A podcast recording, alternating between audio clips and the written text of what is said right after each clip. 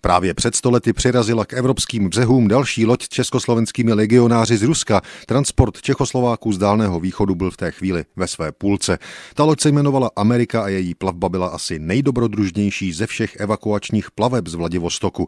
Loď Amerika vyplula po třech dnech příprav 23. dubna 1920. K přístavnímu molu v Terstu pak přirazila 7. června 1920. Od té chvíle tedy uplynulo přesně 100 let. Původně německá loď se 150 kajutami přepravila přepravila přes půl země koule na 6 tisíc mužů 4. a 5. pluku těžkého a muničního divizionu, nemocnice číslo 1 a dělostřelce první divize. O něch 6 tisíc mužů prožilo pozoruhodnou plavbu. Během zastávky v Hongkongu se hrála 1. května vybraná jedenáctka fotbalové zápasy se zástupci Anglie a Číny. Čechoslováci vyhráli 2-1 a 3-2.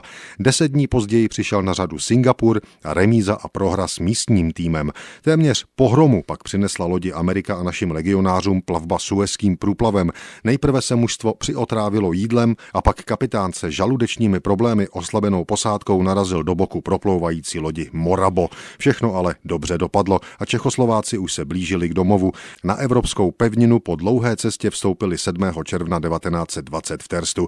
Poslední vlak od lodi Amerika dorazil na hranice Československa 13. června 1920. V té chvíli byla evakuace československých legií z Dálného východu zhruba v polovině. Poslední vojáci měli domů dorazit až v listopadu 1920.